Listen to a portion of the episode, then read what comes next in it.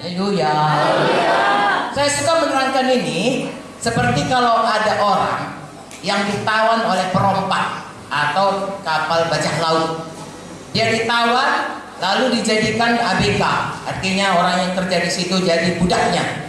Apa saja kata perompak ini, ya hambanya itu, budaknya itu harus ikut. Ya, bersihkan kapal, bersihkan. Apa kau bikin? Dibentak-bentak karena dia memang setan kerja mencuri, membunuh. Itulah tuan kita sebelum kita selamat. Efesus 2 ayat 1 dan 3 berkata, kamu taat kepada penguasa jahat di udara itu.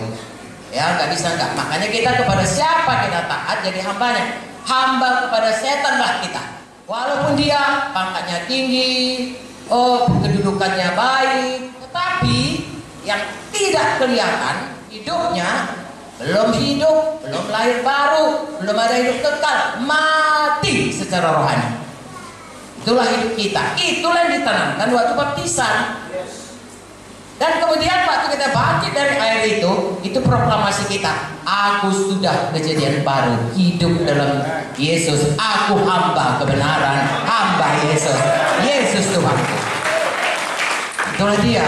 Dan tadi kita baca, karena itu kalau kamu dibangkitkan bersama dengan Kristus, cari perkara yang di atas, di mana Kristus ada, duduk di sebelah kanan Allah. Artinya, Sesudah kita selamat, kita dibaptis, hidup barulah kita. Hanya memikirkan perkara di atas. Bagaimana dengan perkara di bumi ini? Matius 6 33 saudaraku. Carilah dahulu, pikirkan dahulu kerajaan Allah. Kemudian sekaliannya ditambahkan kepada saudara. Jangan terbalik. Saudaraku, kalau ada kuda, kereta, ya kudanya di muka, keretanya di belakang. Kalau keretanya di muka, kudanya di belakang, keretanya nggak maju-maju. Iya kan? Kudanya di sorong-sorongnya nggak maju-maju. Tapi begitu diganti, kudanya taruh di muka, langsung diseretkan kereta. Hidup kita pun begitu. Cari dahulu kerajaan Allah, maka segala berkat ini akan datang kepada Laman 28 berkata, mana saudara lebih suka? Saudara kejar, kadang-kadang nggak dapat, kadang-kadang dapat. Atau berkat itu mengejar saudara. Dikejar, saudara mengejar berkat atau saudara yang dikejar berkat. Itulah jadi kalau kita bersungguh-sungguh hati hidup di dalam jalan Tuhan. Haleluya. Mengapa kita mau begitu? Karena mata kita memandang kepada kekekalan.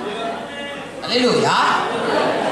Saudaraku, manusia ini pertama ya kita diciptakan segambar dengan Tuhan. Tuhan itu adalah Tuhan yang kekal. Jadi dalam hati kita ada kode, ada naluri, ya, ada satu drive, ya, satu dorongan itu selalu mau hidup kekal. Karena itu memang ditaruh di dalam hati kita. Buku khotbah mengatakannya. Ya, Tuhan menaruh kekekalan dalam hati manusia.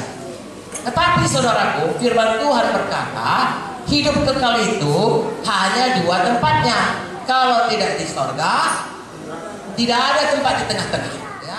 Sekali masuk ke sorga, sorga selamanya. Sekali masuk ke neraka, neraka selamanya. Dan itu ditentukan selama kita ada di dunia ini. Jadi sebenarnya bagaimana secara kita memandang dunia ini? Biarlah saya cerita lagi kepada saudara hal-hal yang tidak kelihatan ini. Bisa saudara bayangkan Tuhan kita itu alfa dan yang awal nggak tahu itu ngeri juga membayangkannya itu berapa tahun lah itu yang awal itu kapanlah Tuhan itu ada? Nggak tahu kita tapi dia ada. Dialah yang awal. Lalu kemudian berlalulah masa. Demi masa demi masa demi masa. Haleluya. Adalah masa dari Alkitab dimulai dengan penciptaan.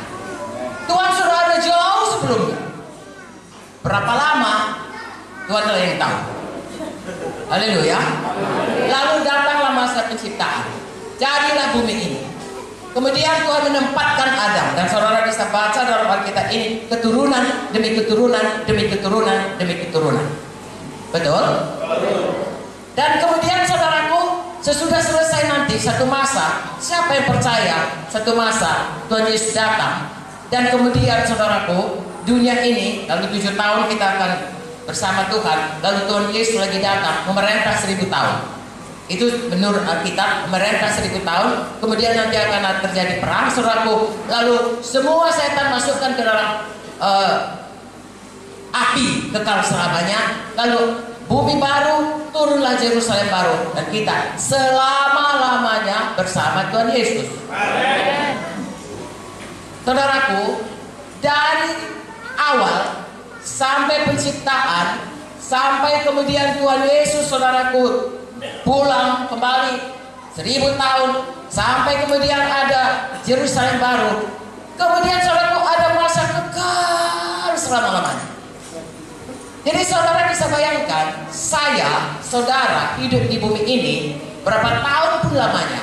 Mazmur 90 berkata umur manusia 70 80 ya sesudah Nuh saudaraku ya manusia umurnya kira-kira 120 120 tahun itu bahkan kalau 1000 tahun pun itu hanya merupakan titik saja dalam masa kekekalan ini halo jadi saya dan saudara ada di bumi dalam pandangan kekekalan itu hanya satu titik saja Lalu kemudian kita akan masuk dalam masa kekekalan panjang, panjang, panjang, panjang, panjang.